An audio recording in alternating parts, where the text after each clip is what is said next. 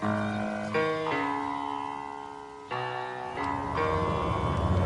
the right club. Be the right club today. Johnny, that's better than most. How about in?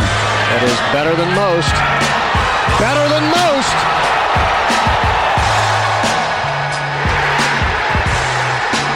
Expect anything different? Ladies and gentlemen, welcome back to the No Laying Up podcast. Kind of emergency pod tonight. Emergency pod. It was too good. Yeah. That was too. The golf was too good. We of course wrapped it in. The I went show. home and we came back yes, to do this. pretty Yeah. much. Um, we we are kind of trying to transition wrap up of events to our live show, which if you guys haven't seen yet, it's live on Twitter as soon as the We'll do it live. as soon as the coverage ends. Um, but for the for the big events, we're going to of course recap them uh, on the podcast. Um, but yeah, the replays of those live shows are available on Periscope and on Twitter.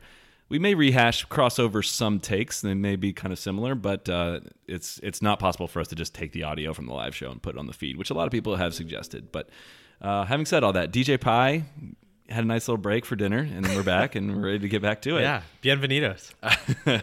uh, okay, so we had some trouble with, the li- audio on the live show, but we got my my welcoming from the starter. We in. did. Yeah. You came in really hot. We need that starter to follow us around everywhere. I love that guy. I absolutely love. Bienvenido. Uh, the WGC Mexico Championship. Phil Mickelson. Um, How much I've- fun is it to go to Mexico, by the way, this week? I, I had such a blast watching this tournament. Oh, I mean, this was like a great. I mean, not even just PGA Tour golf. This it's a weird week because there's no opposite event, an opposite field event this week because of uh, Puerto Rico and the and the hurricane there. Um, the European Tour is in South Africa, so like some some guys like just don't even have anywhere to play this week. If you really, um, you know, like the Web Tour is not active this week, but man, the, the- all of the tournaments that actually were played this week, did they deliver? That was phenomenal. I'm fired up, man. I'm I, I can't remember the last. I was thinking about it today. I don't know the last time I had a week like this. I was so excited to watch golf today. You which- got here a little early. Yeah, I today. did. I was. I was so pumped. I was gonna maybe play golf this morning, but I was like, "Ah, I don't think I can. Like this is too good of a leaderboard. This is the tournament we've been waiting for, and I think we probably said five different times like this event feels like the start of the PGA Tour season. this one actually kind of did, did, for like a like it was like the first really really exciting. And there's been like eight playoffs already this year, but this one was different. Well, there's this been like 45 huge. events already this year. This that's also accurate. But uh, Phil and JT in a playoff. Tyrrell Hatton was very close to making the playoff as well. JT holing a shot on the 72nd hole to make it in the playoff. Phil birding 15 and 16 to get into the playoff as well. Um, I, I I think how many moments from this week alone are going to make Sarson's like year end 2018 moments? It might For be real. like eight. For real, yeah. I mean, it, God, there might be eight just from today. I mean, it, it was like it was just insane to watch down the stretch. I think I've I've been obsessed. I'm sure you have too, and, and everybody else has with this whole idea that you know eventually maybe if we're lucky we'll get you know a Tiger versus one of the guys from this new generation in a playoff or something. And obviously it wasn't Tiger, but that's what it felt like to me today was The second best thing you could ask for. totally and it was it was watching you know it, it's it's been such a transition period over the last i don't know four to five six years something like that between kind of the tiger phil ernie Vijay generation and now you know jordan justin rory all those guys. And and this was the biggest clash i can remember for sure of those two generations. Was, god it was so just so fun to watch Phil is almost quite literally double JT's age. Phil's he's like 47. 40 almost 48 Yeah, and JT's 24, I think, maybe 25. uh yeah Uh, and The I- most. I, would have loved to have seen if it was Phil against like Rory, like what that gamesmanship kind of would have been like. yeah if it, it was seemed pretty, different. it seemed pretty cordial it was right? pretty, yeah, it was pretty chummy, but not as chummy as Phil was with the With the E CEO, walking down the fairway of the the only playoff hole, the first playoff hole. So let me ask you: Have you just, always just think about that real quick. Just juxtaposing, you know, you had he was playing with Sharma, the 21 year old kid from India, playing his first try- tour event. try not to say his first name? Is are we Shubhankar? Uh, yeah, I just don't know how to say it. I know. I can that- read it. a- exactly. I'm going to remove myself from the situation. Sharma, was out there, and uh, he, you know, understandably nervous, slow start, blah blah blah. Phil's in a playoff, hasn't played in a playoff in what'd you say, like 13 years? Yes, or something. won a Or playoff hasn't won a 13 playoff in 13 years. Uh, but he's out there literally walking down the fairway with his arm around the CEO, you know, running the tournament. I mean, it was just insane. It was maybe peak Phil, honestly. It might have been in man, a week full of potential peak Phil moments, that could have been it. Oh, we got a lot of moments. But first, I want to ask: Are you have you always been a Phil fan, a guy that pulls for Phil, or or is or and do you pull for Phil kind of more in his later years than in prior years? Undoubtedly, I pull for him more now than I ever have. Um, I don't that- know. Now I that think you make content, now that yeah, well, yeah, that might be part of it, but um, I don't know what it is. I think you know when I was younger and following golf, I think I had kind of the same complaints that you know a lot of people probably say. Definitely a lot of people who you know don't go to a lot of tournaments and don't hear him interacting with people, and he can come across, of course, you know, fake or or superficial or you know, there's no way anybody can be that happy all the time and the thumbs up, blah blah blah. Um, I have completely 180'd. Uh, based nothing. I've never met him. I've never really talked to him or anything. But just seeing, hearing stories about him and seeing the way he interacts. I mean, I think he is completely just leaned into this persona that he's created for himself. Where I think, honestly, like I, I think the way to explain it is, I think he's just kind of bored. I think he's just done everything Yep. that there is to do in golf. He's met everybody. He's won almost everything except the US Open. And I think now he just is trying to keep himself active and engaged. And it's by doing all these crazy, weird things that just keep happening. Uh, it's just, there's too many things for it to be coincidence for him to not be just leaning into it. today, like when he goes out, he's going out and has to see the camera there. The camera couldn't be more in the way. And the fans are asking him for autographs, and he turns and says in Spanish, like, "I'm not going to sign. Never, never before," is what he says. Uh, Nunca antes, like never before the round. I will sign after the round, but like it's clearly playing it up. And we, That's what I mean. What a perfect example. Oh, there's like I, we need to go through and rank the best Phil moments from this week alone because there's legitimately might be ten good ones. Well, there. uh, I mean, I'm trying to think. I've I've heard a million stories like that, and it's hard to share because you never know. You know, they're all secondhand. You never know which ones are true which ones aren't. But the one that I've seen for myself, like with my own eyes, was at the President's Cup. I think it was at Memorial. Uh, they were doing team photos, and all the players were like kind of pissed because the hats that were part of the team uniform were kind of you know if you picture like the hats tour players wear they wear the big structured you know kind of tour style Mm-hmm. Maximizing the Yeah, space yeah, for yeah, logos exactly. and stuff like that. and the uh, uniform hats were kind of the the hats Kind of like we have, like we wear Imperial, kind of floppy you know unstructured with a small logo on the front and the players were not feeling it um, just you can hear him talking to fred couples was the captain you can hear him you know before the round or before uh, the picture. pictures. Yeah, you can hear him talking about, you know, what are, are these hats? I don't know. These feel weird. I'm not used to these. And Phil rolls up with a hat that looks identical from far away. You could never tell that it was different, but it was a big, kind of structured, fitted hat like he would wear every Yeah. other week. And so one of the players finally notices it while they're taking pictures. He's like, Phil, you know, how come he, they all sound like kind of little kids. You know, how come Phil gets that hat? Phil, where'd you get that hat? He goes, oh, no, I just went to, uh, I just went to the merchandise tent and bought No. it. Yeah. He's like, I was looking, I thought it looked, you know, pretty much the same. So I'm just going to wear this one.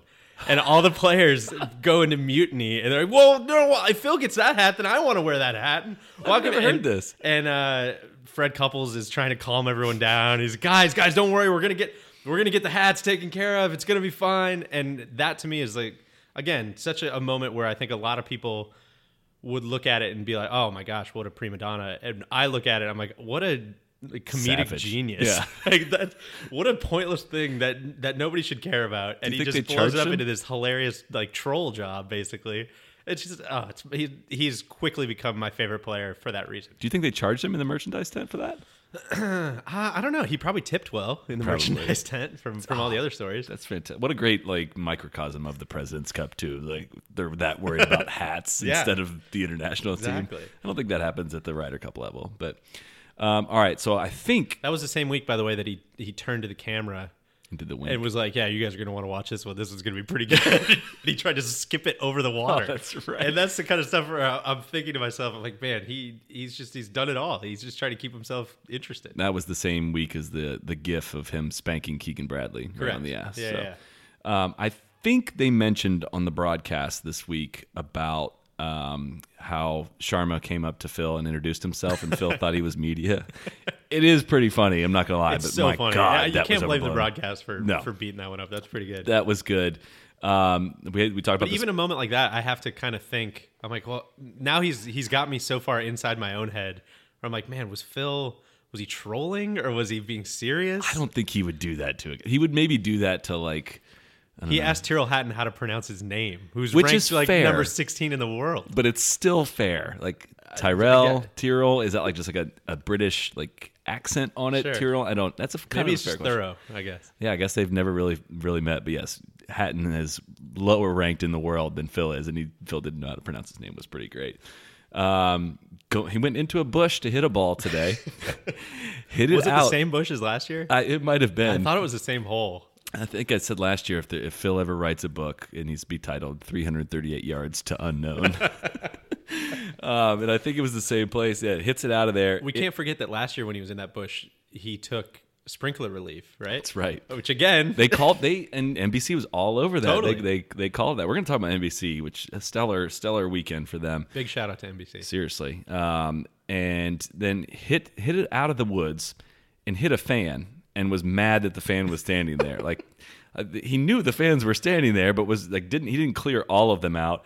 And then he's kind of pissed getting ready to play the next shot and is just motioning for fans to get out of the way, saying Sort of. mucho, mucho. like his his broken Spanish is so perfect. Like I don't think that's the right word to use in that situation, but he's just waving and yelling mucho, mucho at them. And there's plenty of people, like plenty of interpreters there to help help translate if need be. But he wants to show off his Spanish. Um, man, what else do you have from? What else are you remembering from today? I mean, the drain, the putt on 16 to Putt tie the 16 lead was phenomenal. he actually kind of ruined the JT moment for us here in the Kill House because That's true. he hit a shot that you know the great camera angle from NBC right behind him, showing like he's hitting it into a tree. We watched the slow mo replay. I still don't understand where he hit it. So we we rewound and we're watching it in slow mo of the slow mo, trying to watch this ball clear, and then like we saw Twitter going absolutely ape shit and slowly caught up, and JT just dunked it on the 77 I, hole. I think uh, shots like that were a good reminder. It kind of made me feel like when we were watching Bubba at Riviera a couple weeks ago, when you're just thinking to yourself, man, I've just missed this so much. This is so fun to watch. And yeah, shots like that over the tree, under another tree. You know, I'm going to punch it under this branch, then it's going to rise and get over this branch. Like, I mean, that's that's the stuff that just that that's what makes it worthwhile for it's me. so good too to just have the narrative gone of him not having won and you know Totally. through. Now it's it's totally different when he's going to be back in contention, and it's you know I don't know if that frees him up to be a little more reckless down the down the stretch or whatnot, but. If he um, would have lost, it would have been again. It w- would have been the perfect Theater. Phil loss. Oh yeah, You know, it would that have been lip out Yeah. on uh, seventeen that he had was it the, bir- the Uh, birdie? What was the long birdie putt he had that barely? Lipped Oh yeah, yeah. yeah. Um, but there was that one. But then also just, I mean, somebody holding a shot from the fairway to beat him. you know, that's great. How Phil is that? But Um, he also took over for Slugger White and just He did, was the yeah. rules official for Sharma on one of like instructing him on a drop. Like I'm pretty sure it was like I'm gonna call rules official. oh yeah, you could definitely do that. and Phil just comes over and instructs him on how to drop it. Um, and then I don't know if you saw this yet uh, in the press conference afterward. Ferguson, Doug Ferguson, asks him if he thinks he's going to get to 50 wins, and Phil doesn't let him finish the questions. Oh, I'll get there. Oh yeah, yeah, I'll get there. But that could be like when he, you know, the Euro uh, betting thing where you know he could be including like member guests or something like that. Maybe could he could be setting someone up for a sucker bet there. Could be some crooked scoring there. do you Um, think he gets to 50 wins? That's a lot. Seven more? That's a that's a bold claim to just like flippantly say at 47 I'm going to win seven more times. But it's also one of those things that nobody's going to follow up on or care if he doesn't Yeah. come up. So what's Ah. he supposed to say? I mean, seven seven wins going for That's like what JT's career to now. I think like, maybe he has eight. I Uh, think. think he might have eight. that's a lot of wins. a lot of That's a ton of wins. I know he's won 43 times, but that's and that kind of shifts the scale. But that's that's a lot. I would be surprised if he got to 50. How uh I always I always kind of hesitate to bring up questions like this because I always feel like there's logic I'm not thinking about and things make more sense than they seem. But how about him winning on this golf course too, where it, it, it seems like you have to hit it dead straight? What is the? Who does this golf course fit? I don't understand after I- two years. No, I think it equally doesn't fit everybody. If Yeah. that makes sense. I think everybody's so uncomfortable on it that that anybody can win. I, I, I, the I'm surprised players. there's not more complaining about the course from the players. Yeah, I don't know. It's, We'll get to the golf yeah, course. yeah. Let's let's Fair. talk first. JT's hole out. I, I'm tr- I'm struggling to kind of think of a a better non-major 70 second hole Shout out to Craig Parry. shot that I've seen in, like live in my lifetime. I, Craig Parry was in the playoff though, was wasn't in it? the playoff. Yeah. R.I.P. Um, Doral. I think Justin Ray had the stat that no one had ever holed out from eagle on a par four since in the shot link era to win a tournament. Man, I'm trying to think. I mean, it's so yeah. he didn't win, but Man, that was. I mean, but are we going to for, end up forgetting about this because he didn't win? I think possi- it's kind of a I risk think of that. Totally. Yeah. I mean, Um, It's kind of a, again, you back had to the, you had golf the course. best case scenario for for forgetting about it as far as Phil winning. I mean, right. yeah, I mean nobody's gonna you know when you're looking at Phil winning at 47 and eight months or whatever he is, uh, breaking his drought. I mean, yeah, it's. I think if Tyrrell Hatton wins, then maybe we we remember it a little bit more, but wasn't the case. Which he almost did. Yeah, he almost did. JT What seemed bad- pretty. Uh, Uh, spike mark or bump Oh, or it's- ball mark or I some- don't know what that was. Yeah, Poa. tough. People are saying the Poa was coming up, and that wasn't a spike mark. I don't know, but his putt on 18 hit something almost immediately and went straight up in the air and didn't get there. It was. It was. he is the most dramatic ever with spike mark I'm- I'm in. He had I one like at the it. Honda last year that I still think about. Um, but I, I like Hatton too. I think he's. He, I've, I've met him briefly. He's a really nice guy, and I, I, I think his antics kind of entertain me more than they do bother me. Um, I don't know. That stuff doesn't The more the more characters we can yeah, have, the better. come on. That, Just- that guy's yeah. His he, it also kind of wait, sticks with me. His uh, in the awkward reporter video, like I forget what the the awkward reporter, the European tour video that went pretty viral last year. I forget what the reporter did to him, but his reaction afterward was just like genuine shock, like a feeling of awkwardness for the reporter. like I can't believe that guy just did that. Uh, maybe that weighs on me, but that guy had a he had a really good time with that. Um, JT seemed pretty like okay with the result. I didn't didn't seem too bothered. He wasn't supposed to be there at all. He's uh he's won what like seven of thirty two events. Yeah, I this- think he's he'll be. I think I he'll think be he'll okay. be okay, but um, he was 11 shots back going into the weekend, shot 62, 64, and I think he may have missed the cut if it was a normal event. Yeah, probably close. Makes it into a playoff. It's pretty remarkable. There's a there's a lot of there's a lot of bottom bottom fat at these events typically. There there's, there's a lot of guys that check out pretty early. There is. Um, are we? Let's is talk it- about Phil's putting, by the way.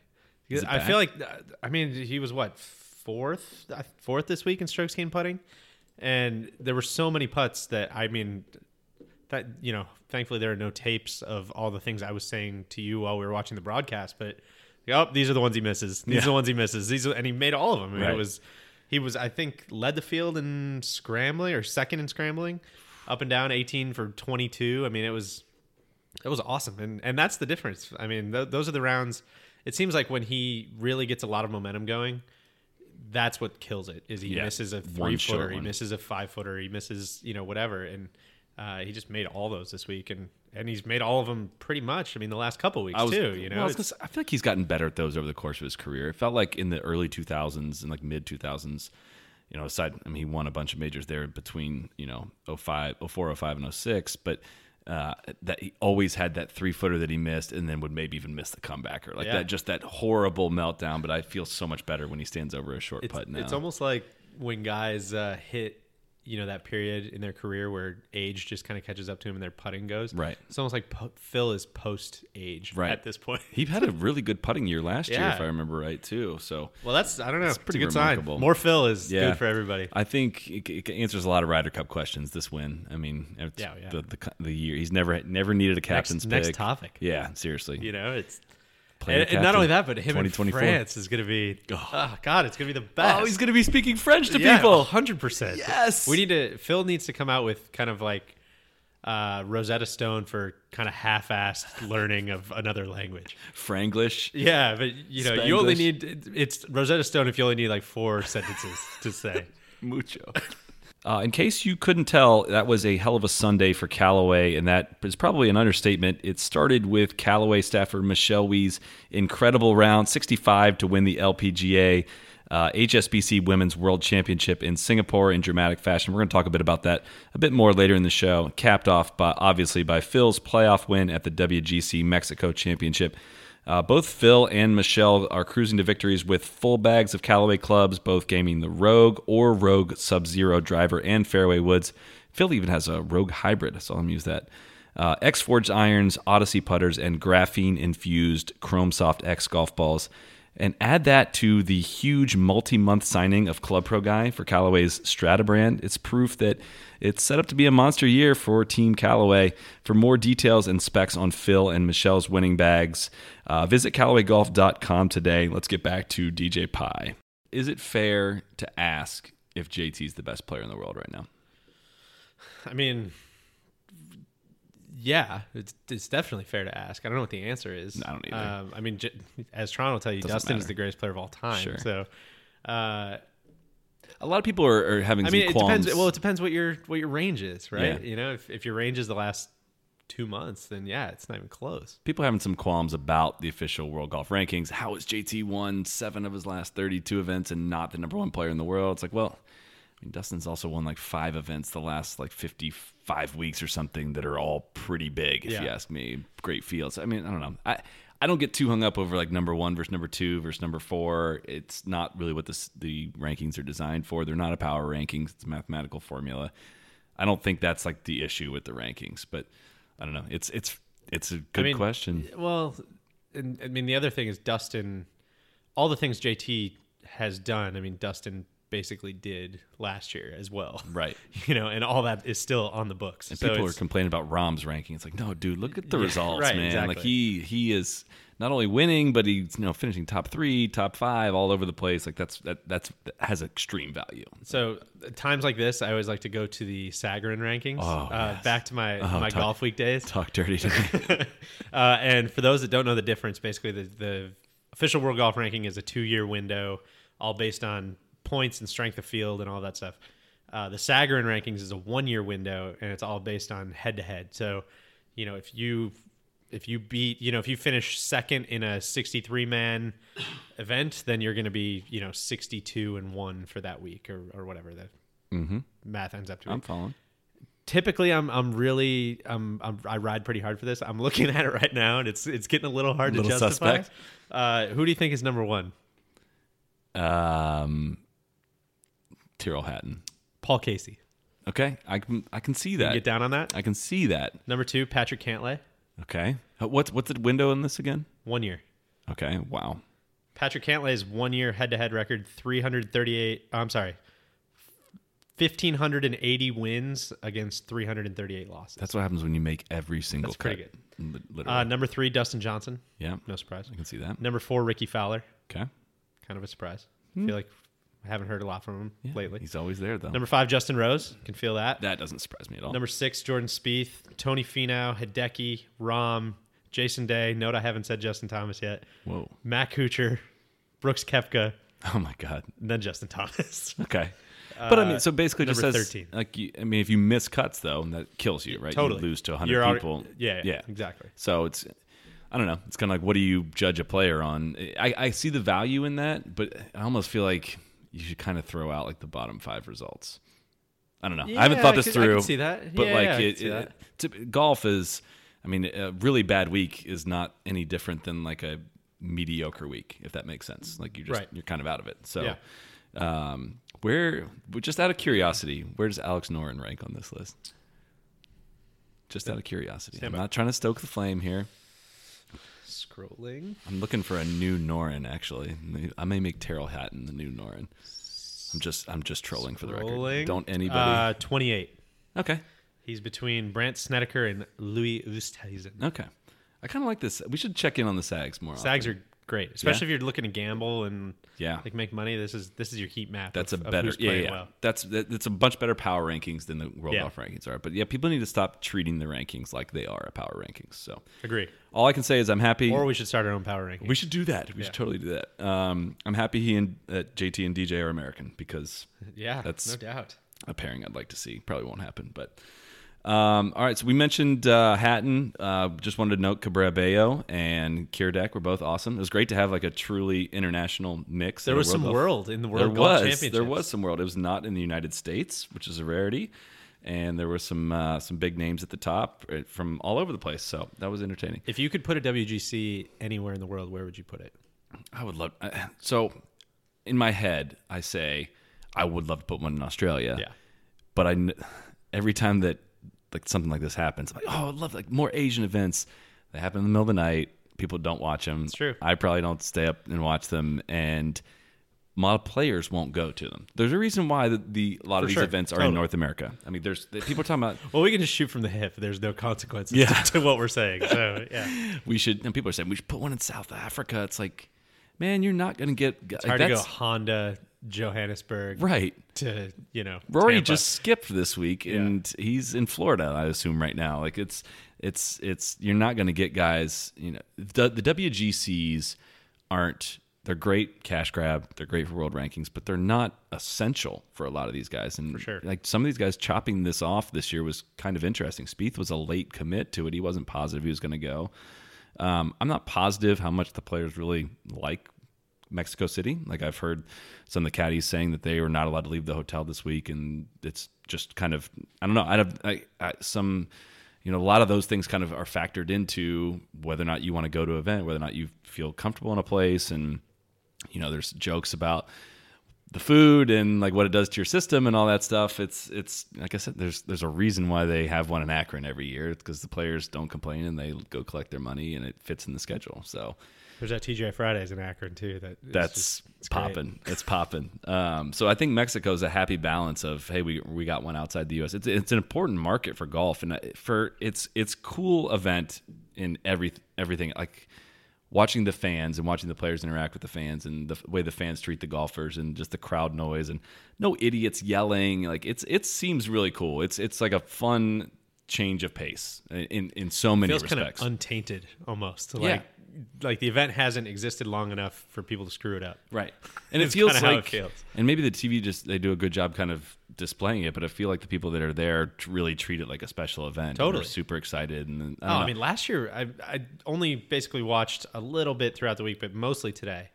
Um, but I remember watching last year. I mean, fans were turned up. It was Yeah. so awesome to watch. and they got that one volunteer that's pumping people Yeah, up. exactly. Like I like it. Um, in, in that same vein, like we, I think we were kind of both rooting for. A lot of people were rooting for Sharma today, Yeah. sleeping on the 54 hole lead, and it kind of this identity crisis or struggle that WGCs are. It's it's like. I mean, it's usually you know limited fields, and it's only the top players in the world. So it's usually the rich get richer and kind of separate separate themselves even more from like the next tier of players. So to see a guy in his first career PGA Tour start have a chance to win, I was rooting- like that would have been such Oh, a cool story. awesome. I, mean, and it's kind of a dream. I mean, that's basically a dream scenario for the tour, for the tournament organizers, for all the other tours that are involved in the tournament. I mean, everything. Because it's, maybe not the networks, but yeah, maybe that's that's fair.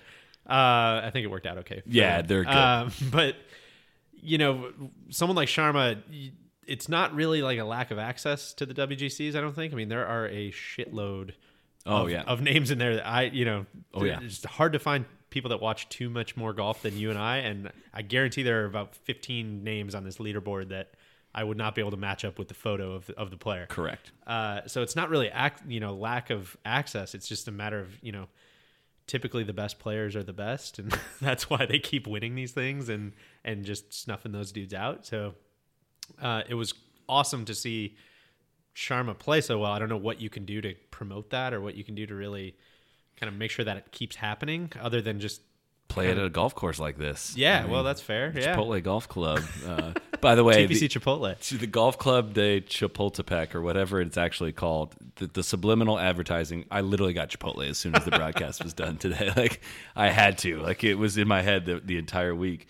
Um, so uh, and we touched on it, but along that same vein, it's so cool to watch guys, watch professional players play at a on a course that, if we're talking about from a strictly golf course perspective, has no business hosting a tournament of this magnitude. Like it, it It's just like doesn't. your opinion, man. It's it's a it's it is my opinion, but I mean, my God, you can look at it. It's it's about sixty two hundred yards when you factor in the altitude, which is hilarious. That's great. Like I, it's so you always like I don't know. I've always pictured golf courses I grew up on. I'd be like, that'd be so cool to watch pros just come play it and not.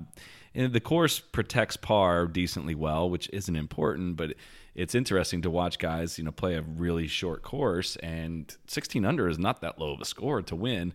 No, but well- it's not necessarily like great architectural elements that create the challenges. It's more conditions and trees, really, overhanging totally. trees. And I mean, I think I'm probably loosely quoting Phil here in saying that you know the recovery shot is is the most interesting aspect of golf. And Shout so out Club Pro guy. for uh, yeah, there were some punch outs that Yeah. could have used some help. This is a big punch Tyrrell out Hatton week. with a huge It's punch out.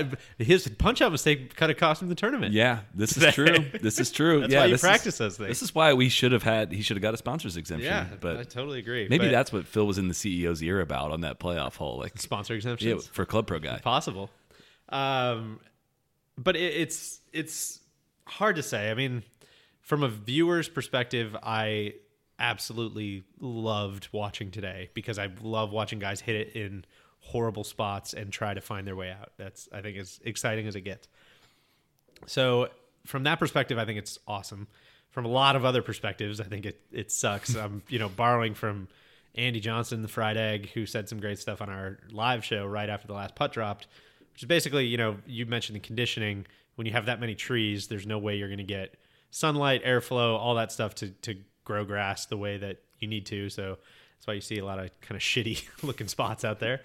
Which Uh, again is kind of awesome, though. agree totally agree from uh and it's kind of the anti-augusta effect as far as you know people watch the masters and then they freak out when they see a brown patch on their club and golf you know they go blow up their super and golf gets more expensive and uh, you know it's just this whole horrible trickle effect Brown's not necessarily bad. no not at all This golf course, it might be though. maybe Well, I mean, just like patches underneath trees that are clearly like, all right, we just can't grow grass here, but at the same time, don't hit it there. But yeah it was so from that perspective it's you know i could kind of see it go either way from the whole you know andy's width and angles test uh not great obviously Not For- so much. from that perspective you know i think his his line was you know imagine if you watched tennis and all they did was just hit it to the center of the court each time that wouldn't be very exciting and so the idea is you know angles and working the corners and doing all that stuff this golf course definitely didn't have a lot of that however uh, I don't think that ever really comes across all that great on TV. Um, anyways, even if you have the most strategic golf course, you have to do such a good job of storytelling and explaining that and and doing that. And you know, NBC did a great job. But when you have that many players on the course at the same time, when you have that much shit going on all at once, it's really hard to do that. And so it's hard to stop the action and like Totally, really yeah. outlay the elements of a shot value. which I think is so. All of this is kind of a really long way of explaining why I don't mind the course slash kind of really like it, uh, just because I think it's entertaining as hell, and it's, It's a great change of like pace. picture that versus Doral. No, no, no. I mean it's like oh It, it's it. My take is I hate the golf course so much that I love it. like it's it's so unfitting for a tournament that, like this that it's great. It really Yeah. is. Like it really is. It's like all right, this is a true. Look, we all got to play the same course, and Totally. we're all getting minimum 50k to be here and getting a ton of ranking points. Like let's go have fun. And the guys handle it pretty well. Maybe maybe it's just us that kind of dislike it. Guy pros don't mind narrow. They really don't. They, that's a lot of them kind of view that as a good test and a good you know they don't necessarily like to think as much as we would like them to think so well. And you mentioned you know the, so the winning score was what 16 mm-hmm. which is not crazy. It's, If anything, kind of high. Yeah. For well, maybe not high. I mean, it's kind of right on Right around the middle. Right on yeah, right on par with everything else. I mean, there were it seemed like guys were driving all over the like driving greens all over the place. Like tr- and par hitting, fours that aren't hitting supposed to every be par drivable. five. Yeah. But there were there were six eagles total really for the week. Yeah. Oh, I'm sorry. There were six No. eagles in round four. i was gonna say because it's like Sh- Take that back. sharma eagled the first hole Yeah. twice um no but Twenty like six eagles for the week. some of the par fours are just clearly not like risk reward drivable par fours that guys are like trying to drive and almost getting close, like 400 yarders. It's kind of that's the part that's hilarious, but just I mean the bunkering is terrible. Like Well, and so really the, bad. the other thing that I think is interesting, and again, I, I'm I'm definitely not saying anything new for anybody who reads Andy's stuff or follows his stuff, but he's big on beating this drum that you know the way that you test really long players is not by making the golf course longer. I think that's Right. probably one of the biggest mistakes golf ever made was, man, these players are hitting the ball so far. Like we, I think we need to you Move know, the tees back. Yeah, we need to move these tees back. Really, really punch these long players in the face. It's like no, that does everything except punch them in the face. that that just rewards them even more. And so that's where you think you know Sharma wasn't somebody that hit it super long. I don't know where Hatton is kind of on the on the spectrum. It doesn't seem like he's a bomber. No. Phil obviously moves at JT, but it you know it's a mix of guys. That's That's what we want. I know. Um, so like I, I legitimately, Brian Harman T five. I wouldn't move this. I would not move this. No. I love. I hate it so much that I love it, and that it's it's a perfect disaster. It's great. Yeah, It's- I'm I'm in. The altitude factor is great. NBC does such a good job too of laying out what the yardage really actually is. Otherwise, you know, guys hitting irons from 300 yards into par fives would look kind of dumb. But you do the math; it's like actually 250, and you know, it's not that tough of a carry. As far as as far as NBC goes, by the way, I don't think I, I get kind of self conscious that we're you know too be- hard on that we're being unfair Yeah, or like disproportionate. I could not have been more locked into coverage. It's great. and I'm locked into coverage watching Sharma, who's a dude I've never heard of before this week, and Tyrrell Hatton, who I can kind of you know whatever can kind of take or leave as far as watching on TV. Sure. but I'm locked in. And it's because they do they just do such a like it is better. it's not close. really is, and, and they, they didn't even have Johnny. They had Peter Jacobsen, who I'm not, you know, usually not a giant fan, but I thought he did a great he's job. better in the booth than Yeah. he's- or like as the color guy than uh, Dan Hicks is so fucking man good. That He's guy has phenomenal. grown on me a lot. Yeah. I used to think he was pretty dull, but his call for JT's hole out was fantastic. He his excitement just seems very genuine. Yeah, I think you just connect with him. I think Nantz is almost like a victim of his own success. Yeah. at this point, he's too big of a deal. Like he's playing. I think Tron said it. He's playing the character of Jim Nantz at this point, and it's. I mean, So you- true. Yeah, that's hard. He's in a hard spot. I don't really know what you can do, but Dan Hicks just.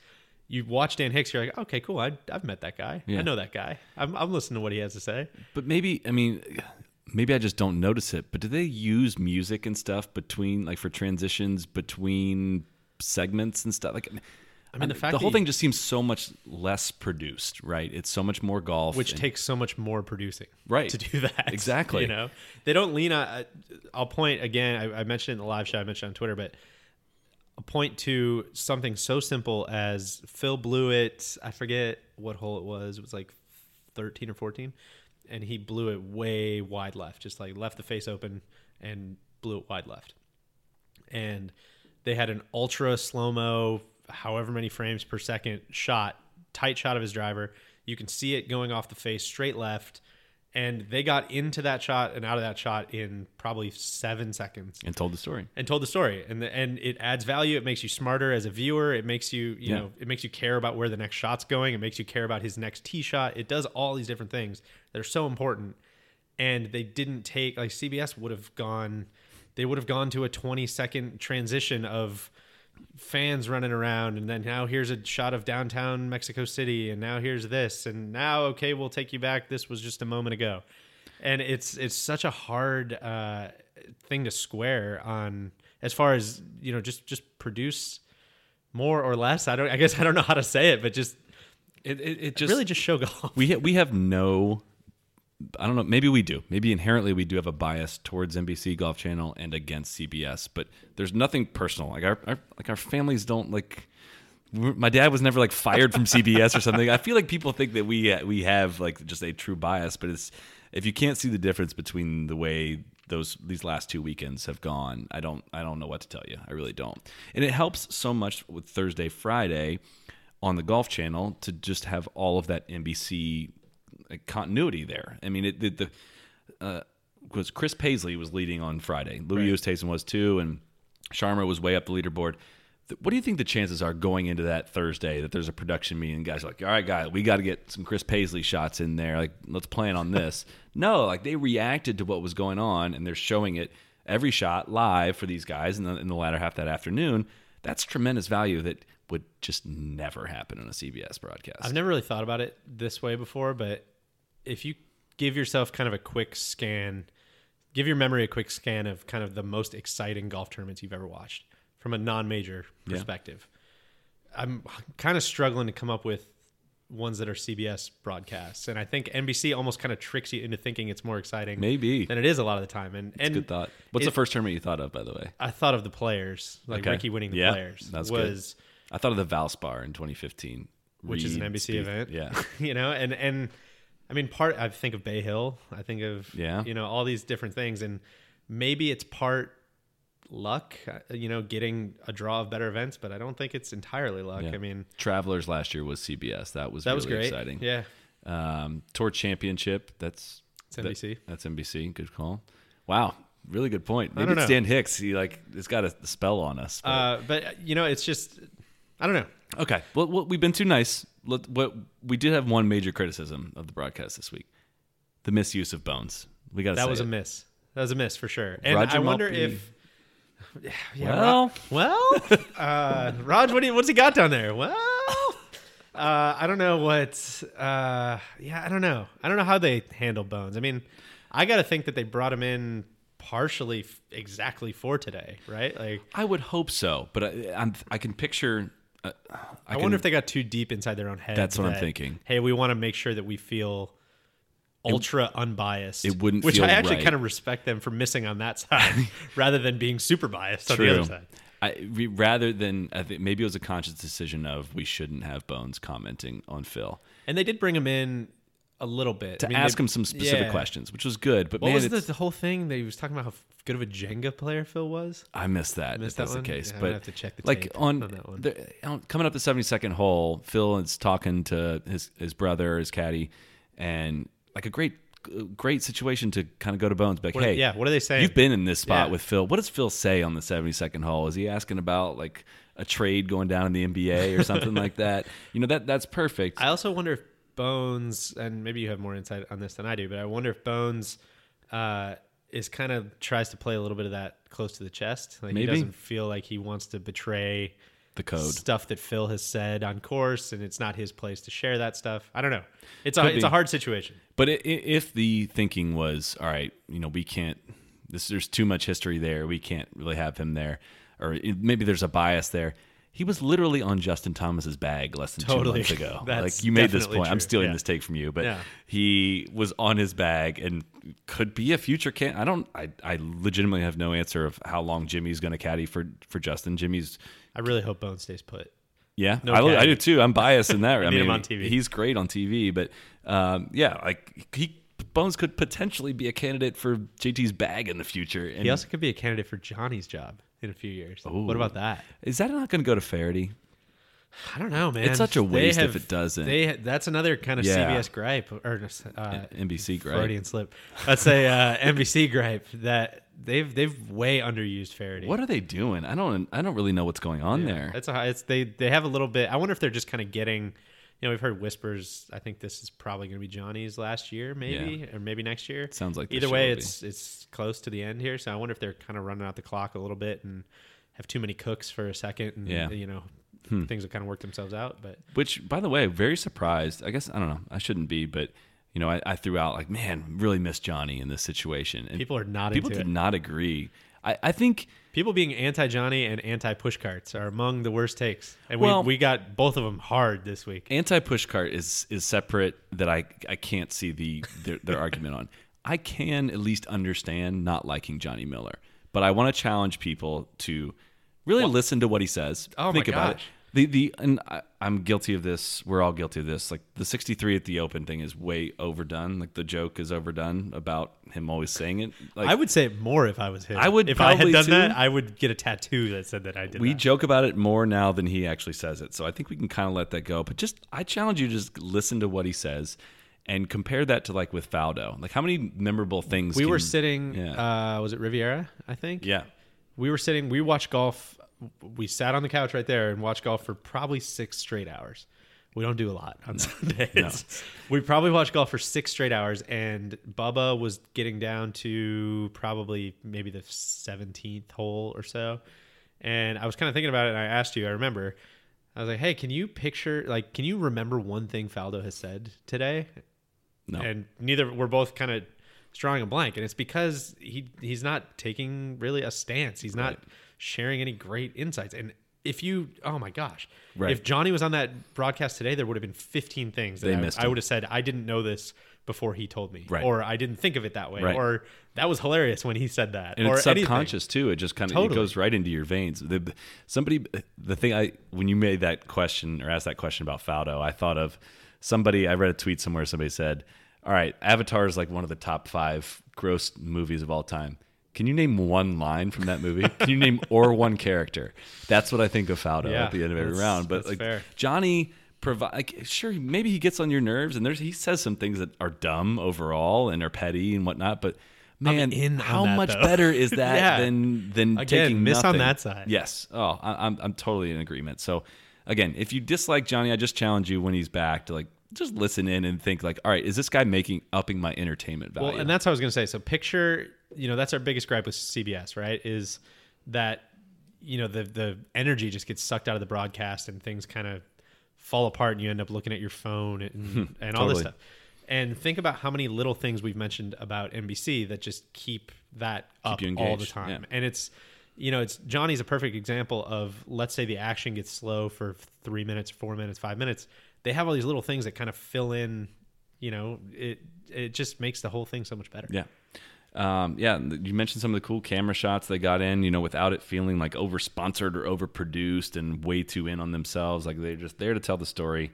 And uh, and I, I, I we need to do an analysis on commercial time, NBC versus CBS. I don't know if it's like a tour mandated thing or all that.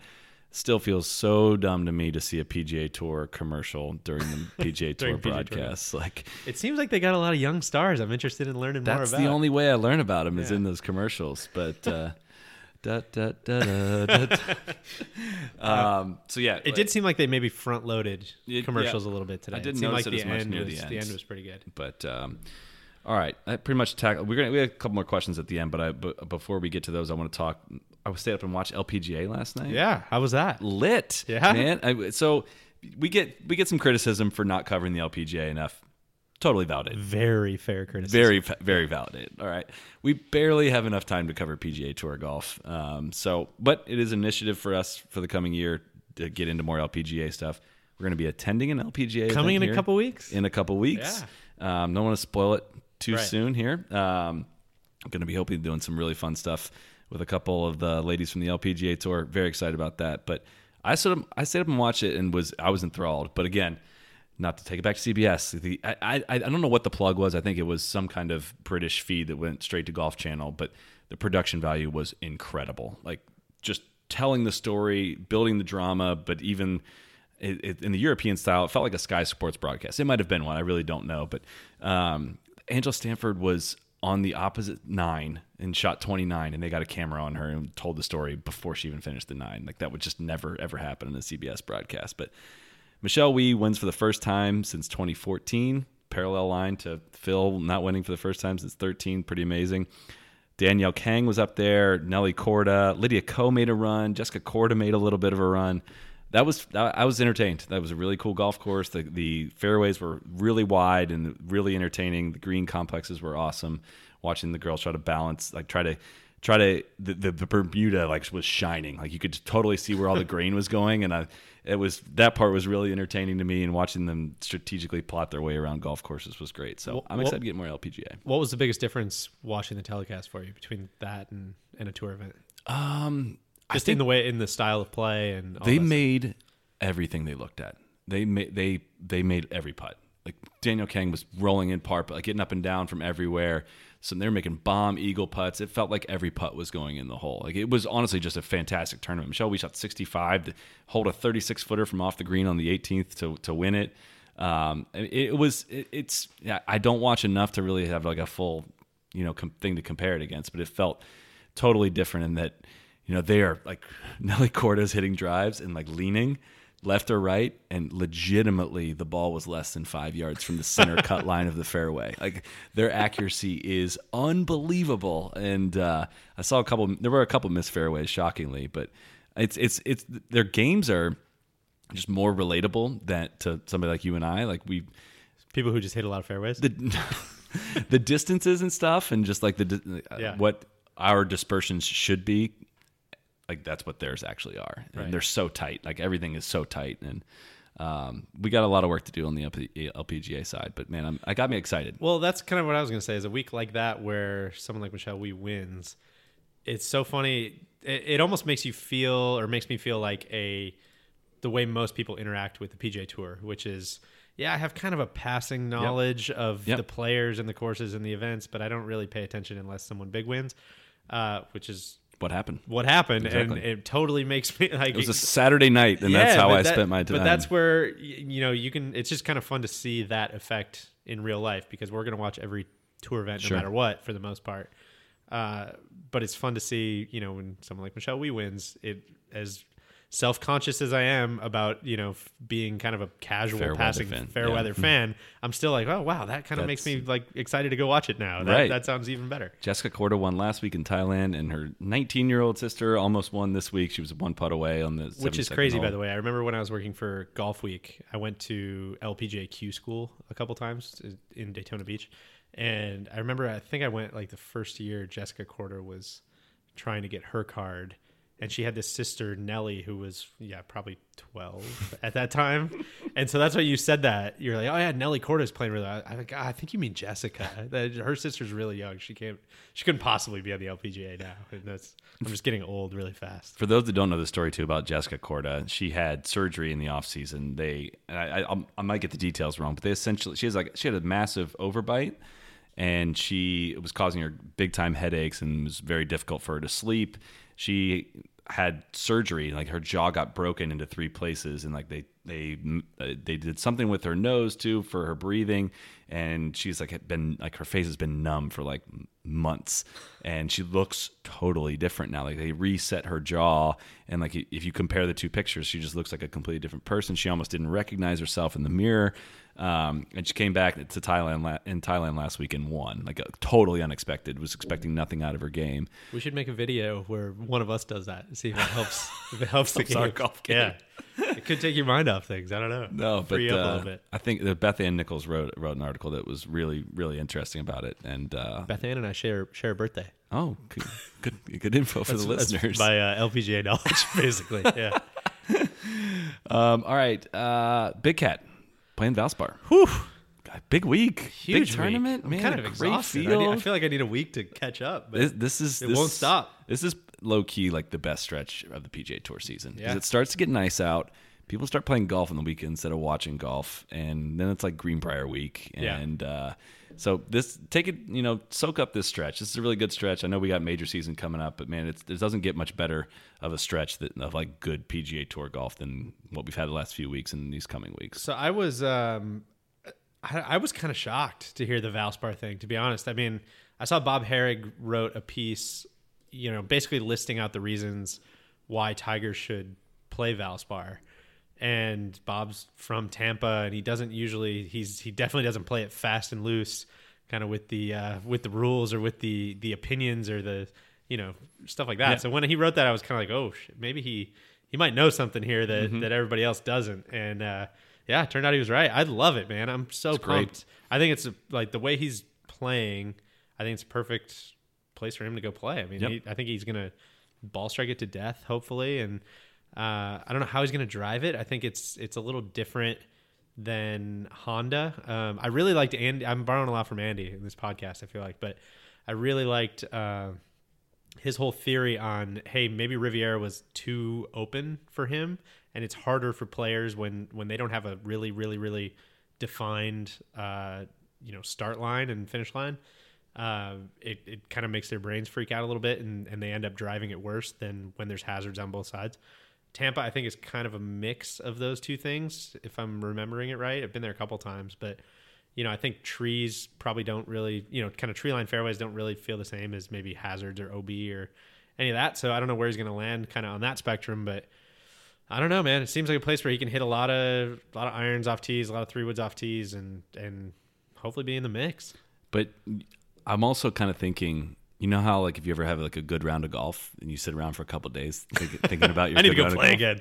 thinking about your good round of golf and you go back out, it's never never right there. You start tricking your that's that's I'm not saying that's what Tiger's going through. That's what I'm going through with Tiger. You kind of almost went full Camilo this week, by the way. I almost did. Yeah, I actually kind of did You go full did. Camilo this Yeah. week. Um, I uh, I think I, I I'm just gonna getting in my head picturing Tiger contending, and it's, we're probably more due for a slip back week. And my I'm I'm guessing, on a course he doesn't have a lot of history But- on. But, what if he won? But what if he won? what if we had? I mean, Will Tiger win this year? I was I was big firmly in the camp of no uh, until I mean he's looked really really good. I'm I'm I'd say yes. Yeah, I'm I'm I'm struggling picturing where though. If it's not like Memorial, I don't know. He started in Bay Hill would be Bay Hill's awesome. a, I mean yeah that could be that could be the place for sure. I, I forget where I've heard, but I remember it being a pretty I think credible. maybe we'll. I mean, the Valspar thing's cool. Maybe that you know he's doing like a one in four thing or something. I don't know. Um, you know the the whole rule on you got to play a new event, but I mean maybe he maybe adds a bunch of new stuff this year. I mean he's not getting into WGCs. He's not getting you know there's yeah. stuff like that. I I, hope he mean does. maybe John Deere. Oh God, how good would that be? It never happened. It's right before the British. Hello world. Yeah. um, all right. Got a couple questions I think we should get to. Okay. Um, my buddy Brad Bachman.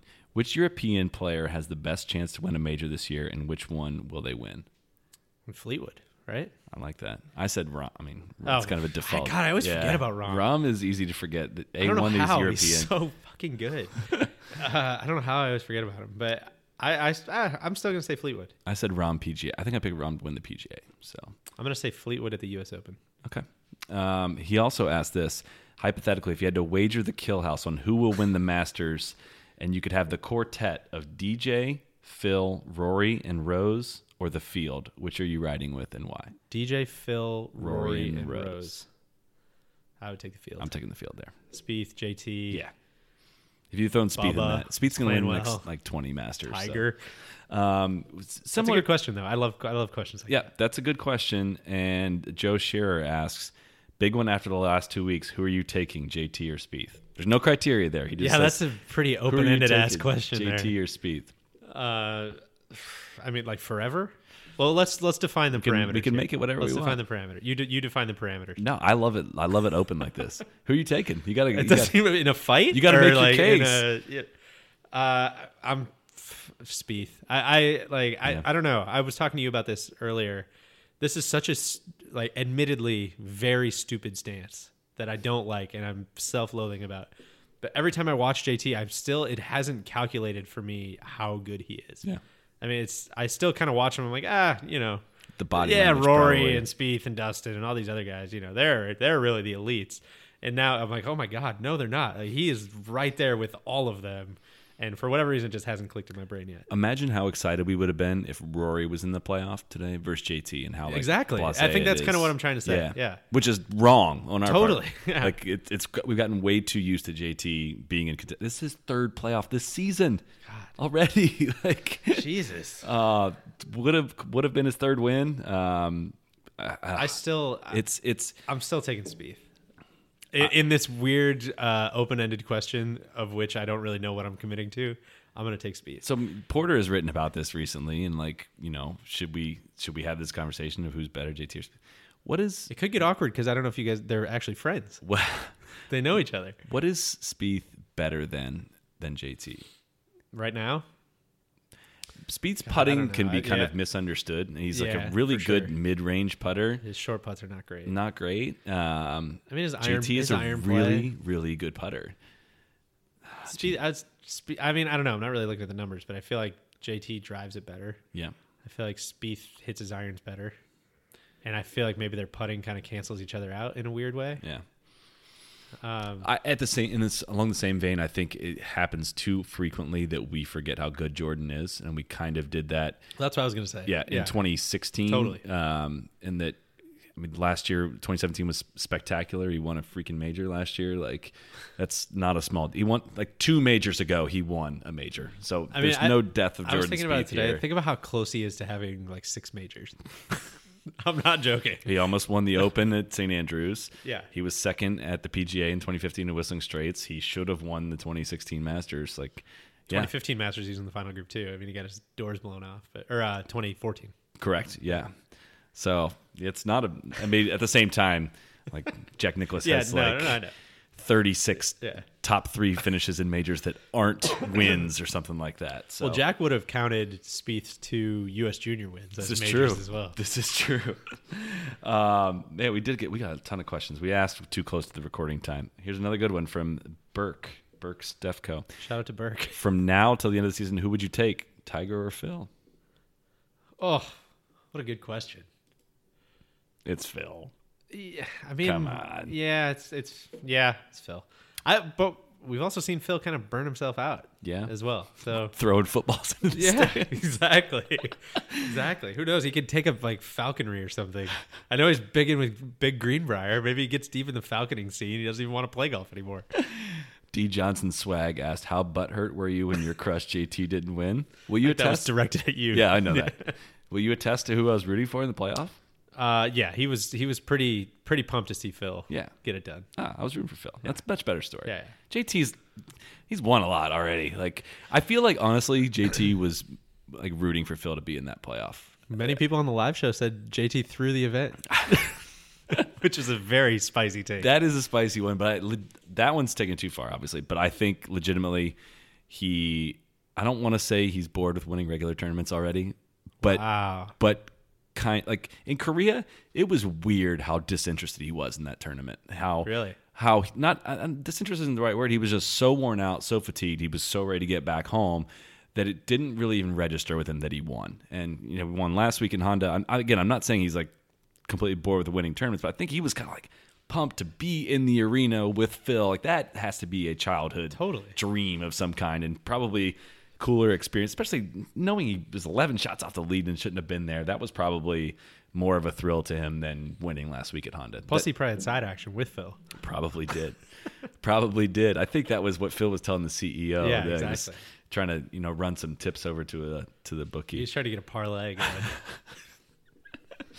Uh, yeah, one of the questions, Tyler Davis, did JT intentionally miss that putt in the playoffs so he didn't alienate more fans by beating Phil? wow. That's- oh, so it was a PR move. Yeah, Smart. trying Wow. to get people back. Very heady. Uh, we talked about this in the Shout last to show. the Excel Sports Management Group to thinking that one through. After the feedback, uh, after him, him ejecting the fan last week, do we think he's up for some kind of harassment from fans going forward?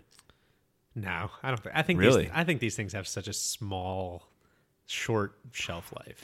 Like I kind of already forgot about that before you mentioned it. Like, yeah, but some people were, and we didn't get, we didn't record a podcast last week. We talked about it on the live show, but a lot of people were asking like our take on it.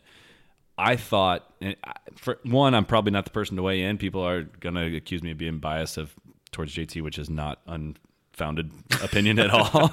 Um, I thought you were gonna say which is not the case. No, no, no, getting no. ready to jump in. No, no, no, no. Like I, I, I yeah. uh, There's, let's not, let's not coat move this. on, and- yeah. yeah. No, no. But I, I tried to. I don't know. Like I said, this if it happened to Luke List, if he kicked somebody out, I don't think that's the big story from Honda. Oh, totally. I, Yeah, it, that's- that's it got true. so carried away. Yeah, was it? No, it didn't look cool. And no, he, yeah, he regrets it. But if he could do it again, he would never do that again. Like it, it looked terrible.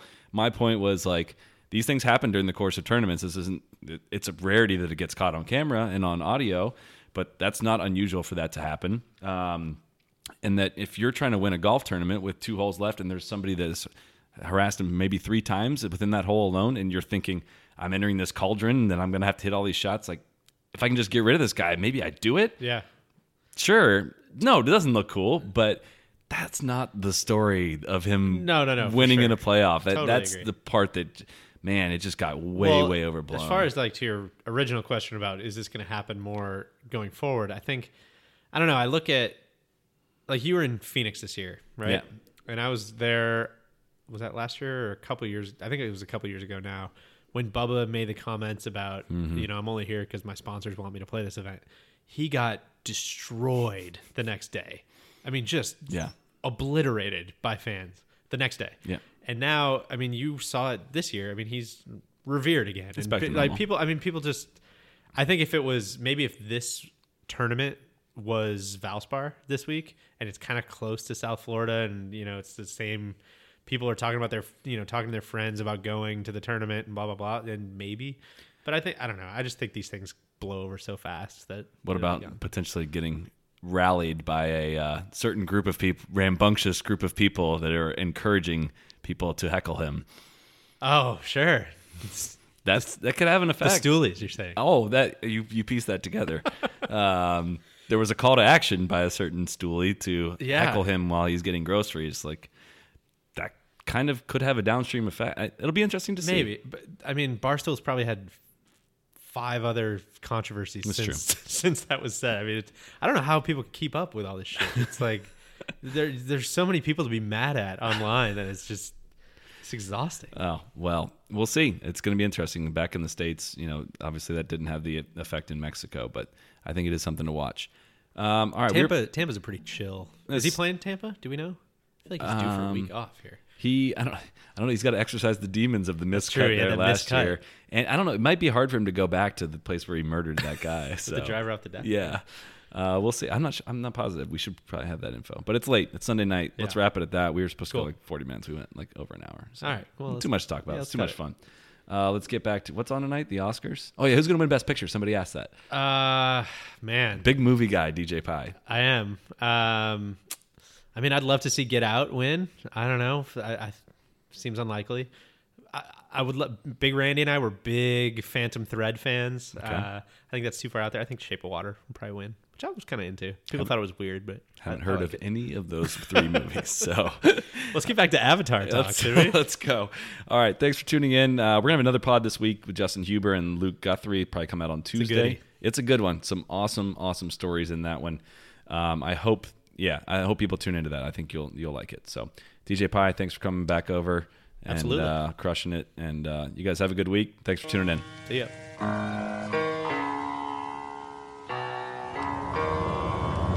Be the right club. Be the right club today. Johnny, that's better than most. How about in? That is better than most.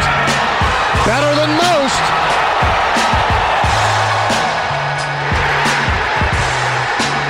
Expect anything